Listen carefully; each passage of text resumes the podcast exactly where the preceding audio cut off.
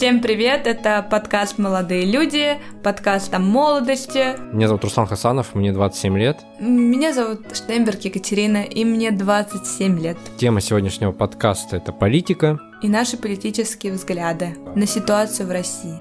В большей степени этот выпуск будет о том, что происходит в России сейчас, в конце января 2020 года. Ну и, наверное, мы поговорим в целом о том, какие были у нас политические взгляды в 20 лет, в 25, какими мы были, и почему мы такими были. Да, я думаю, будет интересно, кстати, переслушать этот подкаст года так через два, когда уже ситуация будет, скорее всего, другая. Возможно, да. Ну, политическая в любом случае будет другая. А также его будет интересно послушать не только молодым людям, у которых похожие взгляды с нами, похожие отношения к политике, тут даже скорее не взгляды, похожие отношения к политике, и старшему поколению, чтобы узнать, как к политике относятся, относятся их дети, внуки. Прежде чем мы перейдем к интереснейшей теме, хотелось бы напомнить, что нас послушать можно на, э, на подкасте Apple, на Яндекс Музыке, на Анкоре, а также на YouTube канале, где вы также можете оставлять свои комментарии э, и свое мнение о прослушанном. Ставьте оценки. Также, если вам ну, очень нравится наш подкаст, и вы хотите нас как-то дополнительно поддержать, то вы можете стать платными подписчиками на сайтах Boosty и Patreon, стать нашими патронами. Взамен вы получите дополнительные бонусы, например, ранний доступ э, к выпускам. Также уже появился один секретный выпуск, который доступен только на Boosty и Patreon. Ссылки на эти платформы вы можете найти в описании, если там, где вы слушаете, есть описание. Если описания нет, то можете найти ссылки на нашем YouTube-канале, например. На Boosty и Patreon мы также называемся «Молодые люди». Ну и, конечно, безусловно, мы будем благодарны любой вашей поддержке. Наверняка вы знаете, что происходит в России сейчас, но я прям очень коротко обрисую. Сейчас меняется конституция, сейчас э, смени... был, ушло в отставку правительство, появился новый премьер-министр, новый состав министров, ну, отчасти новый. Скорее всего, будет изменен изменена система руководства страны, хотя бы формальная система. Появятся там новые органы, перераспределяться, перераспределится власть. Как будто бы, или действительно, пока никто не знает, происходят какие-то изменения, которых давным-давно не было. Вообще считается, что в России, ну, такой прям советский застой.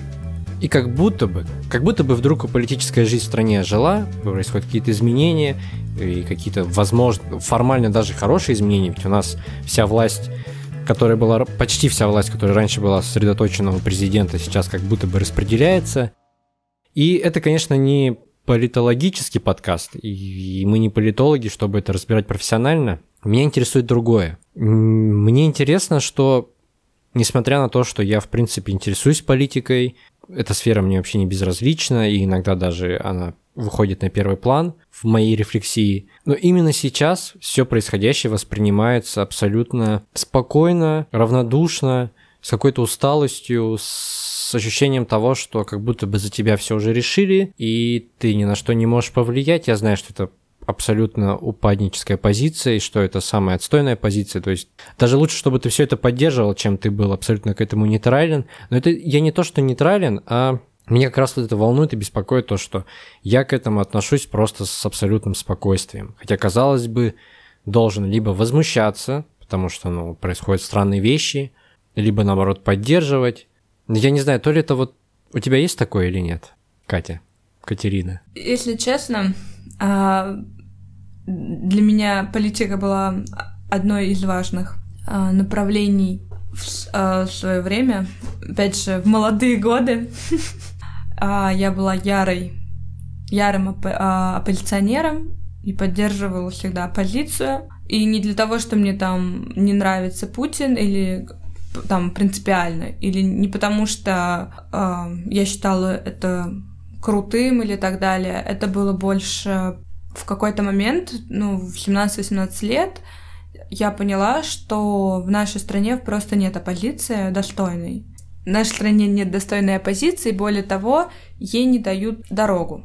То есть я верю, что в нашей стране есть адекватные, умные люди, которые могут э, пойти в политику и быть э, хорошей оппозицией, но э, это сложно сделать и практически нереально. И я была очень активна для того, чтобы быть вот таким оппозиционером. А потом это все сходило, сходило, сходило на нет. Я просто понимала, чем больше я была в этом, тем меньше мне этого хотелось. И в конечном итоге сейчас я не то что нейтрально, для меня это все катится по наклонной, и я вообще не вижу светлого будущего или какого-то просвета для любых действий, которые происходят в России. Для любых действий, которые, точнее, проводят э, политические власти, э, государственные власти.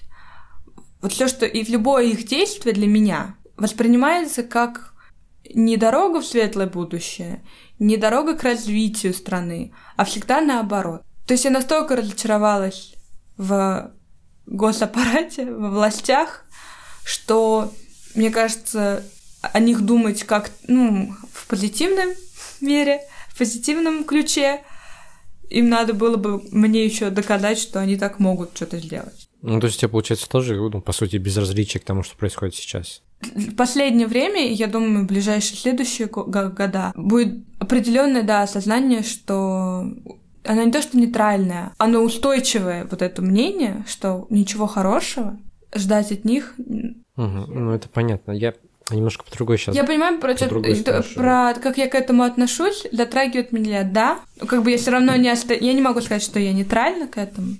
То есть я за это переживаю каждый раз. Единственное, я знаю, что будет голосование. Должно быть голосование, да, для перехода. Я хожу на голосование, вот. Это единственное... Да, на выборы голосования, да. А как я могу на что-то повлиять? Я не тот человек, который считает, ну, я ничего не могу сделать, и на выборы я тоже там для меня все решили, я не пойду. Я тоже не такой человек, все таки у меня есть голос, я хочу его как-то использовать. Но более этого, я, наверное, даже боюсь, я уже говорила некоторым людям, что как-то проявлять активную политическую деятельность мне сейчас страшно в том плане, что ну, мы знаем примеры, когда людей за это теперь сажают, либо на них заводят дело на этих людей. И мне, как человек, который хочет покинуть эту страну, мигрировать, мне вообще это последнее, что мне надо. Да это последнее, что нужно даже тем, кто не хочет эмигрировать, я тебе скажу. Я, я когда тебя спрашивал, у меня просто сейчас есть безразличие ко всему происходящему, и при этом есть одновременно злость и да. расстройство из-за себя, то, что вот а, на себя? Да. Из-за, из того, что мне это безразлично, из-за того, что я не возмущаюсь этим. Я понимаю, о чем ты. Я понимаю, откуда это берется, это чувство. Но опять же, у меня у меня его нет.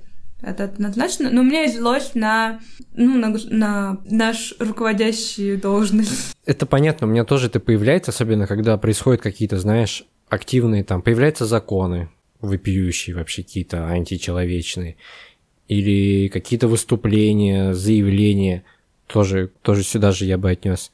Понятное дело, что появляется злость. Буквально тут же задаюсь ну, вопросом к себе, а что сделал я, чтобы этого не было. То есть я всегда, я не снимаю себя ответственность, я прям более чем уверен, за все происходящее в стране сейчас ответственны мы тоже. Потому да, что мы... В массе.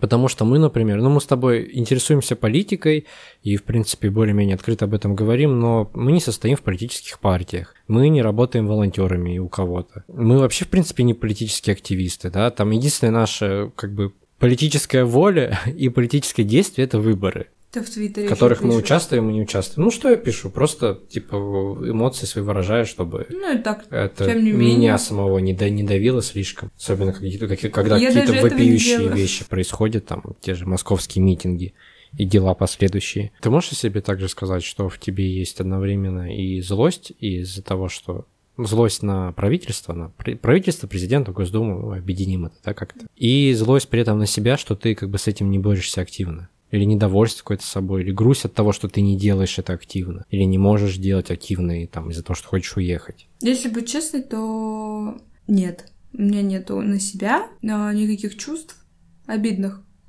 Нет, не обязательно обидных, ну, ну да, вообще, нет, там, грусть не... из-за этого, расстройства, из-за бессилия, из-за того, что ты не можешь ничего сделать. Была раньше, когда я была более э, человеком, интересующим политикой, и у меня было желание и вера в то, что я это одна из еди... единица, которая, если начнет что-то делать, это все равно выльется во что-то. То есть даже если я только один человек, я все равно могу что-то сделать. И такая вера была. Это когда, в какой, в какой период именно? Ну, это вот примерно с 17 до 22. Угу. Такой длинный период, на самом ага. деле. Интересно. Угу. И потом я начала заниматься наукой, И когда ты начинаешь заниматься наукой, ты так или иначе сталкиваешься с людьми старше, которые уже давно э, варятся в, в, го, в государственной структуре. Я, я объясню. То есть это люди, которые получают деньги от государства, и они знают, как все работает. Кому надо дать на руку, что ты можешь от этого, как ты, как ты можешь максимально получить выгоду от того или иного проекта. И все это деньги государственные при этом. Это гранты, да, научные, например, или хост... Э, это именно гранты бывают разные, но это именно вот целевые, которые от государства. Моя встреча с такими людьми, столкнувшись с событиями, которые показали мне, насколько уродлива просто структура, насколько люди уже взрослые, понятно, что им надо зарабатывать деньги, и они подстроились под эту структуру. Они, у них даже мышление так другое, нежели у меня. И меня тогда просто бомбануло нормально так, стряхнуло. И это, наверное, был определенный переломный момент, когда у меня было супер упадническое настроение из-за того, что моя вера в Россию как в государственный аппарат просто уж канула в лет и не вернулась оттуда, куда оно кануло, а, до сих пор. И Сейчас я, ви, видя, насколько это закоренело, насколько это крепко держится, людьми сами, которые в этой стру... под эту структуру подстроились, они не хотят из нее выходить. Они много потеряют, и они, у них уже не тот возраст, чтобы сказать нам нечего терять. И понимая, насколько это все крепко, и я, молодая душонка, которая тут, я поняла, что вот конкретно в этом случае я ничего не поменяю. А тогда где я это могу поменять? И мой ответ был нигде.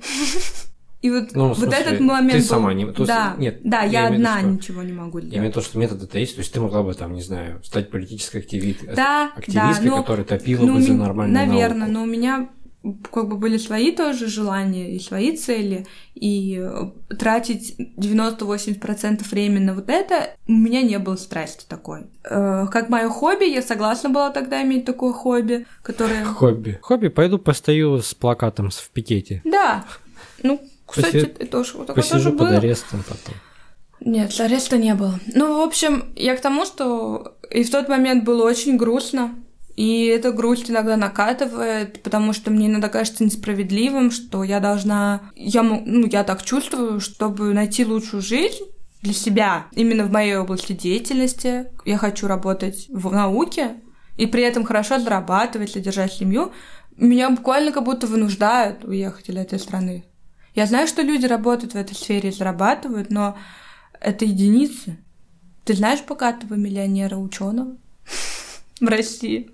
Ну, я и мировых не знаю, так что... Ну, хотя бы не миллионеры, а при... Хорошо зарабатывающих. Но все нобелевские лауреаты, они хорошо зарабатывают помимо своей этой Нобелевской премии. У них свои, они открывают свои маленькие фирмы за границей, у них есть такая возможность. Они продвигают свои продукты на рынок, то есть их, то есть то, что они сделали, реально может, можно продать. После этого можно поиметь, плюс можно сделать мир лучше. То есть влияние, которое заграничные ученые могут сделать на мир, на здравоохранение, на ту же самую climate change, да, э, изменение климата и так далее. Их влияние намного больше, чем если я бы осталась здесь и была бы местным ученым. Грустно, да. Злостно уже нет. Уже нет, потому что, да, наверное, уже чувствуется бессилие. И это бессилие уже такое Неохота о нем даже думать вот так. Неохота тратить силы на бессилие, на думать о том, что ты бессилен. Интересно, кстати, ты вот сказала, что у тебя, что ты была очень политически заряженная до 22 лет. У меня как-то интересно сочеталось так. Я всегда знал на, фо, вот, на, фоновом, на фоновом таком режиме, что от правительства ничего хорошего не дождешься, что президент все делает плохо, что Госдума там вся плохая. Но при этом у меня была какая-то вера, что в итоге все равно они все делают правильно. То есть мне, мне нравился Медведев. Я помню, он как раз был, когда я заканчивал школу, первый курс университета. То есть Медведев мне был, в принципе, симпатичный. Я помню, тогда говорили о безвизовом режиме с Европой, о том, что там очень сильно упростится визовый режим США. Ну и, в принципе, такие отношения были у России с остальными странами открытыми при Медведеве. Были причины так думать. И, по, и потом, как бы для меня такое, знаешь, озарение наступило только уже в 2014 году, когда я закончил бакалавриат, когда появилось много времени, когда как-то стал более, больше читать, смотреть, а что вообще происходит, там, а кто такой Навальный, а что происходило на самом деле на Украине, там, во время Майдана.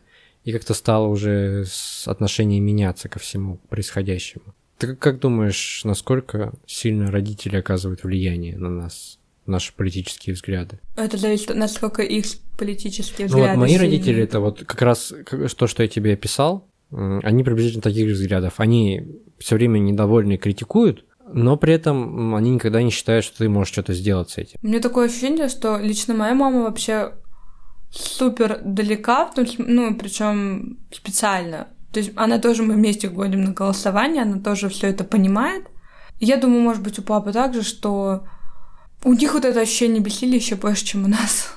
Потому mm. чисто из-за того, что им уже их юношеский максимализм уже максимально далеко, чем mm-hmm. по, по сравнению с нами.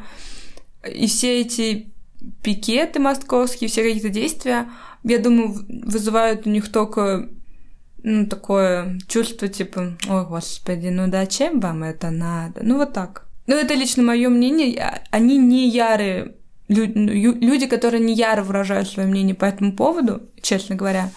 И мы не обсуждаем каждые выходные. То есть у нас есть другие темы для разговоров, более нам интересные. И мой папа всегда читает новости, я знаю, ну, довольны они, нет. Они недовольны. Знают они, что может быть лучше, знают, да, что в других странах, и как бы можно ли поменять лучшую сторону, я думаю, они верят, что можно. Но вот такой веры, что это будет скоро или не скоро, в общем, это их мало волнует, и я хочу сказать, что они всегда поддерживали мою идею искать себя в другой стране, так скажем. Кстати, про искать себя в другой стране. Ну, если я тебе сейчас скажу про свою позицию, про, свой, про свои переживания на, по этому поводу. Хотел бы, чтобы ты свои описал, потому что тебя, скорее всего, немножко по-другому. В общем, я у меня как бы на фоне тоже всегда было, что нужно уезжать из России. И для меня первая причина всегда политика, то есть для меня ну, нет других причин. Там, экономически для меня это не, сильно, не сильный аргумент, и все другие. Для меня именно политические причины более самые главные. И сейчас, с одной стороны, ну я я абсолютно четко понимаю и считаю, что в России ничего хорошего не будет там при Путине и в ближайшее время после него. Но при этом я не делаю никаких усилий. То есть, когда происходит какая-то вспышка совсем, вот опять же, эти, это московские протесты, московские дела, там происходит вспышка какой-то несправедливости вообще жуткой. В этот момент ты, с одной стороны, начинаешь злиться, с другой стороны, думаешь, что делать, и тебе прям хочется в этот же момент уехать. Думаешь, все, ну все, вот сейчас все, больше что еще ты ждешь, все, вот он этот знак, что нужно уезжать.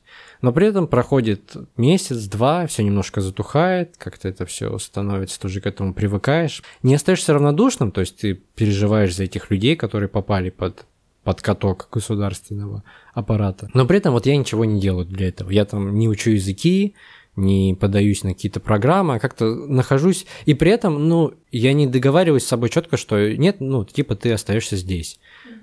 То есть по-прежнему есть идея, что ты должен уехать, но ты как бы для этого ничего не делаешь, и получается, что ни там, ни здесь. Не готов связывать свое будущее с Россией, то есть не готов там, не знаю, покупать квартиру здесь. Ну, как бы было на что покупать, понятно.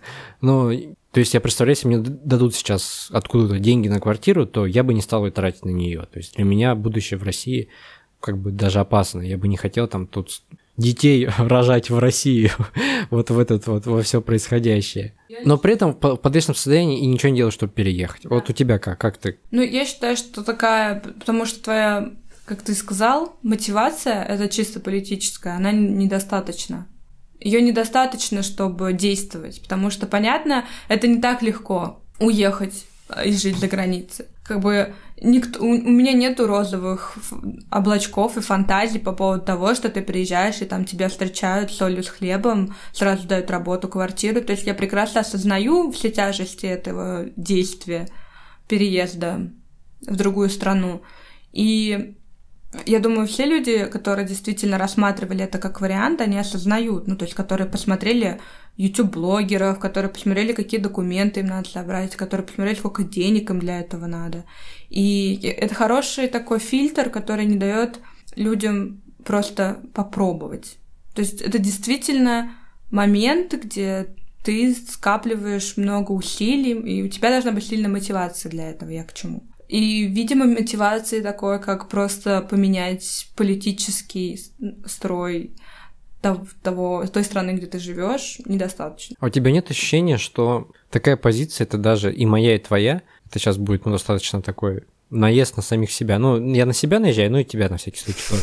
За день что мы на самом деле выбираем эту позицию, то что я все равно уеду, поэтому я как бы здесь ничего не буду упираться менять, то есть я не стану там оппозиционером, самым ярым, открытым. Потому что я же все равно уеду. Я для себя такой выбор сделал, но при этом ты не уезжаешь. То есть, ну, как бы мы с тобой сейчас оба в России.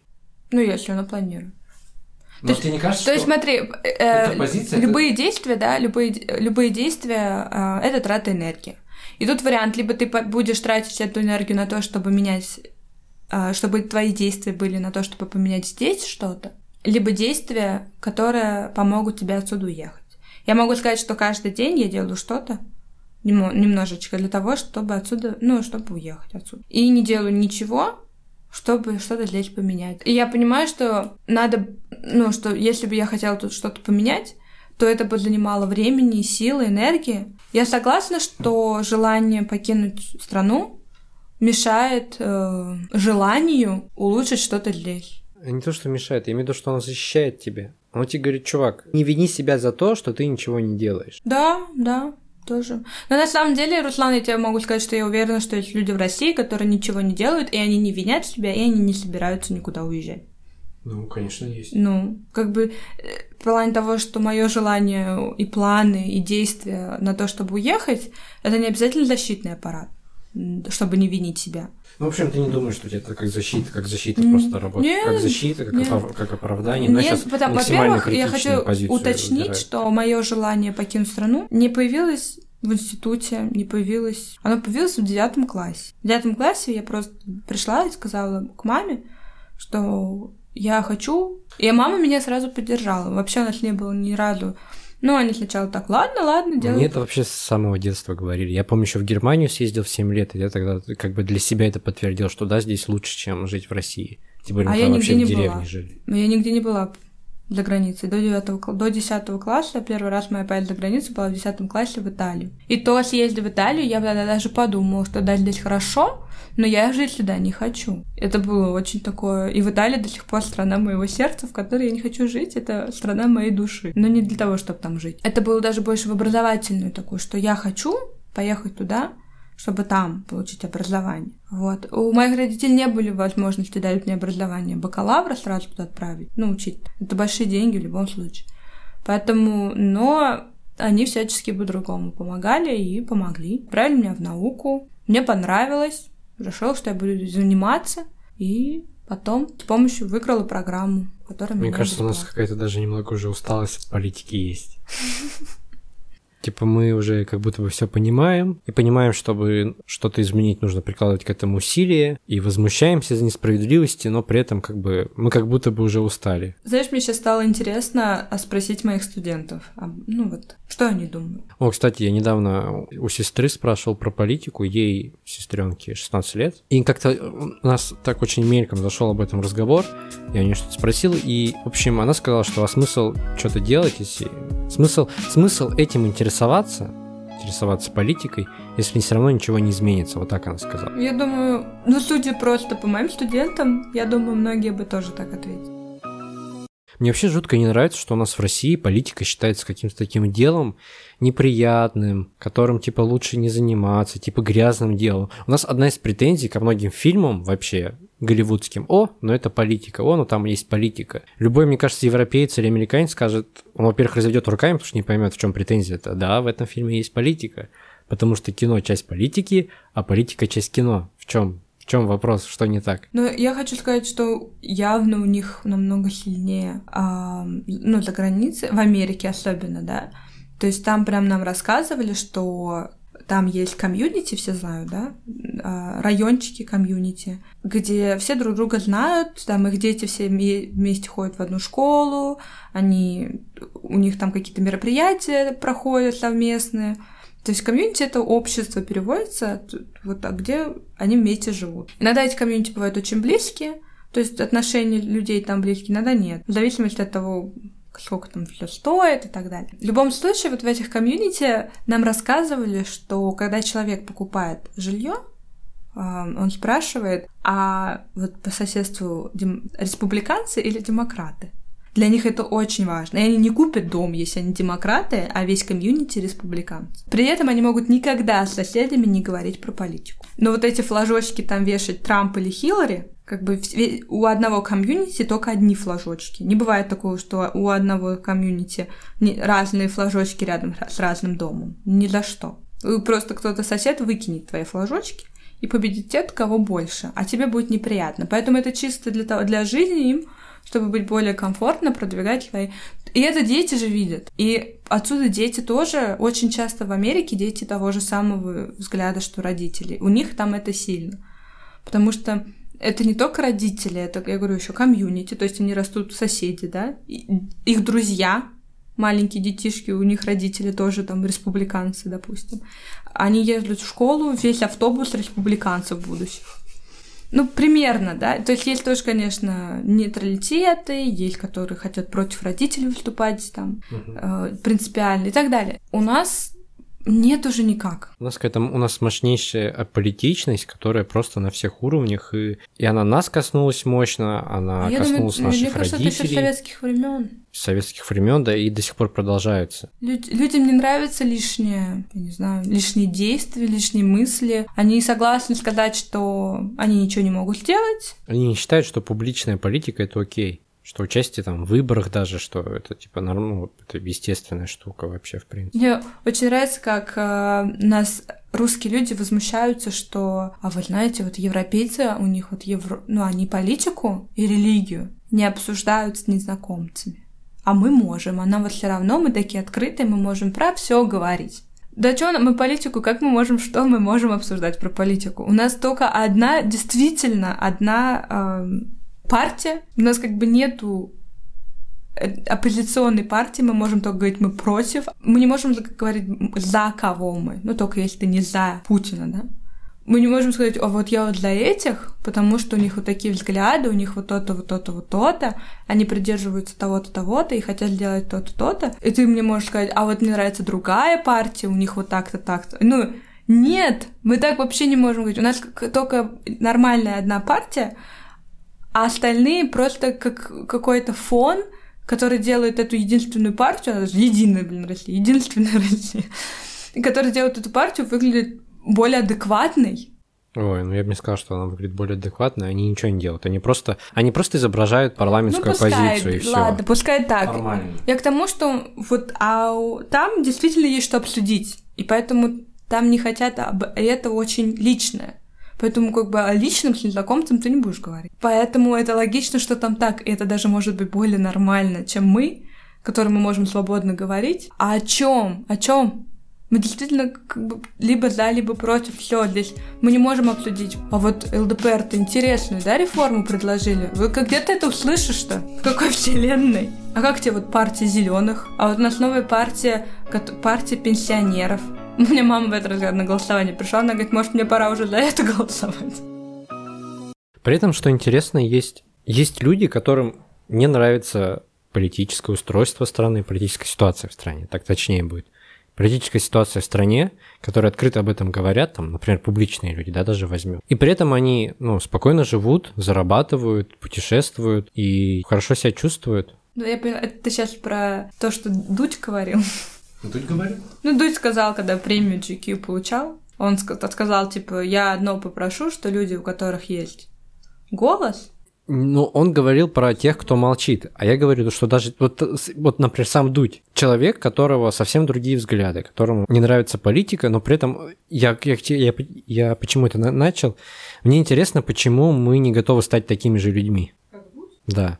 То есть найти найти нишу, где мы можем зарабатывать. Ну, то есть ты, ты согласна с тем, что в России можно спокойно зарабатывать? У тебя ты, ты можешь быть дизайнером много зарабатывать, ты можешь быть программистом много зарабатывать, можешь быть инженером много зарабатывать. Да. Ты согласна с этим? Нет. нет? Про инженера нет. Ну, в нефтяной сфере инженеры мало зарабатывают. Ну, смотря, чтобы дойти до того уровня, где много зарабатывают, тебе сначала придется поработать там, где мало зарабатывают. Ну, а за И границей ты ты, тоже у тебя а есть уровень уровни. жизни другой. Я понимаю, даже там ты на низшем уровне даже уже можешь ну, Да. позволить себе жить нормально. Да, можешь позволить себе намного больше, чем на низшем уровне деятельности. И ты Ну, не знаешь... Все равно есть очень много времени. видов деятельности, где ты можешь спокойно работать, много зарабатывать, поз- Что позволить- значит Слушай, много? Что ну, значит много? Какая цифра это много? Сто? Окей, ну давай, ну немного, а столько, сколько тебе позволит э, жить, норм- жить нормально, путешествовать. Ну э, сколько это? В смысле, конкретную сумму, ну, Да. сейчас каждый для себя назовет. Ну понятно. Но я к тому, что сколько? Сто? Ну вот, например, сто получают... а, В Казани, например, 100, ты- 100 ну давай нет, в для Казани, мне кажется, 100 тысяч даже это перебор. Мне кажется, там 70 Если у тебя есть тысяч. семья, если у тебя есть... Давай вот сейчас одного человека просто возьмем, просто про одного, Ладно, во-первых, сколько самих. тебе лет? 27, то ты нигде не будешь зарабатывать, если ты на кого-то работаешь. Возможно, Я сказал 70, ну ладно. ну 70. Нет, ты считаешь, что такого в России не может? Нет, ну ты знаешь, кто кого наши позиция. ровесники, кто 70 получает? Ну, вообще-то да. Я вот никого не знаю. Да, блин, любого программиста возьми. Ну, программисты это, это сфера Ну стоп, деятельности. но что это где- сфера деятельности? Программисты же они есть, они же никуда не сделись, Да, их ну, как достаточно бы- много. И каждый второй у нас программист, что ли? Нет. Нет. Но в смысле, ну и такие же люди есть. Есть программисты, не ну, только ладно, программисты. допустим, они есть. Но их, мин- их меньше. Ты, ты возьмешь число людей, которые зарабатывают недостаточно для себя, и ты их спросишь, а Да, да, я, так это, я про это не спорю. Я, я, я про что говорю? Что у нас, не, у нас в стране не та ситуация, что ты обречен жить как бы ну, бедно. У нас нет такой ситуации. У нас не Северная Корея, там, не знаю, какие еще страны взять. Ну, много, на самом деле, стран, которые, в которых ситуация гораздо хуже, чем в России, правда. У нас журналисты, я считаю, ну, достаточно... Ну, журналисты тоже достаточно узкая сфера, окей. И я тоже буду говорить об известных. Редакторы, кстати, тоже. Ну, тоже. Это все, кстати, вот узкие сферы, но их так набирается много достаточно. То есть там есть из чего выбрать. Ты можешь стать этим, этим. Я, я, про, я про что говорю? Я не понимаю, почему я на это не могу, не могу согласиться. на что? На то, чтобы строить свою карьеру в России, получать нормально и как бы жить. Жить не, не любя и открыто не любя Путина и правительство и Госдуму. Открыто не симпатизирую. Я вот не понимаю, почему на это не могу согласиться. Ведь есть примеры, и их много, когда люди на это согла- согласны, и все окей. У них другие интересы. У того же самого Дудя есть семья, которому надо кормить. Вообще очень много влияет, когда у тебя есть люди, которые от тебя зависят, и тебе надо понимать, что как бы ты не один. Помимо твоих интересов... Но есть же люди, которые семьями уезжают. Да, да-да-да. Я не знаю, потому что я хочу уехать. Я не, я не знаю, как эти люди здесь живут. Надо их спросить. Надо, да. Найти, спросить. Может быть, Дудь верит, что он что-то изменит. Может быть, Ду- Дудь хочет Нет, наоборот. но ответ на самом деле... Я сейчас думаю, какой может быть ответ. Ну, просто им нравится Россия, они не считают, что они должны уезжать, потому что всем тут нравится. Это их язык. Они здесь... Да, я тебе говорю, как бы уехать в другую друзья, страну, это, это очень тяжело. Как бы это все. И это не обязательно. Да, да, и это как бы. Это, это не обязательно, чтобы быть счастливым. Какая цель жизни? Все хотят счастья. Да. Ну вот и чтобы они счастливы здесь, отлично. А я понимаю, что, ну, например, касаясь меня, ну, я прям негодую здесь. Уж я не буду говорить слово несчастный, это громко очень, да, сильно сказано. Мне много что здесь нравится, мне здесь моя семья любимая и все такое, но, ну, взять даже мою семью моей сестры, но они тоже думают о том, чтобы уехать. Почему? Потому что у них другое, как бы Моя сестра, ее муж, они тоже негодуют по поводу правительства. Их де... Они не хотят, чтобы их дети, которые у них есть, два ребенка, росли и развивались в этом, во всем. Я... Для них очень сильно как бы, влияет на их вот это вот счастливы мы или несчастливы, на них очень сильно влияет вот это отсутствие эм, надежды на светлое будущее. То, что будет лучше, каждый раз, каждая новость, каждый... Или Ва- Навальный, моя сестра, ну, слушает его, там, какую-то новую, там, расскажет вещь, причем как бы с подтверждением, там, но, Ну, новые вещи, в смысле, ты имеешь в виду коррупционное ну, расследование? с- я не знаю, там, Ну, что-нибудь. выпускает, Ну да, там, ну там тоже был, меня, меня бомбило, например, каждый раз, причем это не было для меня новостью, но просто когда ты это еще слушаешь, меня каждый раз бомбило то, что мы очень много денег у нас уходит на поддержание внешней политики, когда внутри страны у нас просто как бы... В смысле, на поддержание вещей? Ну, там деньги Венесуэле там А, дали, э, поддерживаем ту страну, пятую, десятую, там отдаем огромные деньги, поэтому как бы Путин не своего кошелька отдает, да, мы все понимаем, что деньги наши, налогоплательщиков. И меня никто не спросил, хочу ли я помочь этой стране. Ну, спросили тебя на выборах президента? Да. Ну, я к тому, что вот она расстраивается, и каждый раз для нее это новый пинок, чтобы действовать и лучше пережить какой-то тяжелый момент с переездом, ну, ну хотя бы вот для нее это, для того, я говорю, для того это будет ощущение, что ты что-то сделал. Когда ты туда переедешь, когда ты э, выдохнешь, что большая цель выполнена, э, то будет ощущение, что ты что-то сделал хотя бы для себя и для своих детей. Я это к тому, что мы говорим о том, о действиях, которые что-то изменят, вот эти действия, они тоже что-то изменят, но только в, ну, в формате ее семьи, например. Меня они изменят только в формате одного человека меня, но зато сильные изменения, да, да, ну, как бы жить в другой стране – это сильные изменения. Поэтому все мои действия идут не изменения политического строя в России, а изменения, как бы, своей собственной. В общем, какая-то грустная, усталая тема получается, но я думаю, что если попробовать... Никогда не слышала бодрый политический разговор. Об этом можно говорить, лучше говорить на более какие-то конкретные темы. Возможно, мы к этой теме еще вернемся в следующих подкастах. Спасибо, что в любом случае слушали нас, были с нами. Ставьте нам оценки на той платформе, где вы нас слушаете. Рекомендуйте наш подкаст друзьям. Спасибо вам за отзывы, за оценки, которые вы уже поставили. Да, пожалуйста, продолжайте слушать нас. Если вам интересно, и вы еще не слушали предыдущие подкасты, мы там тоже говорим о интересных вещах.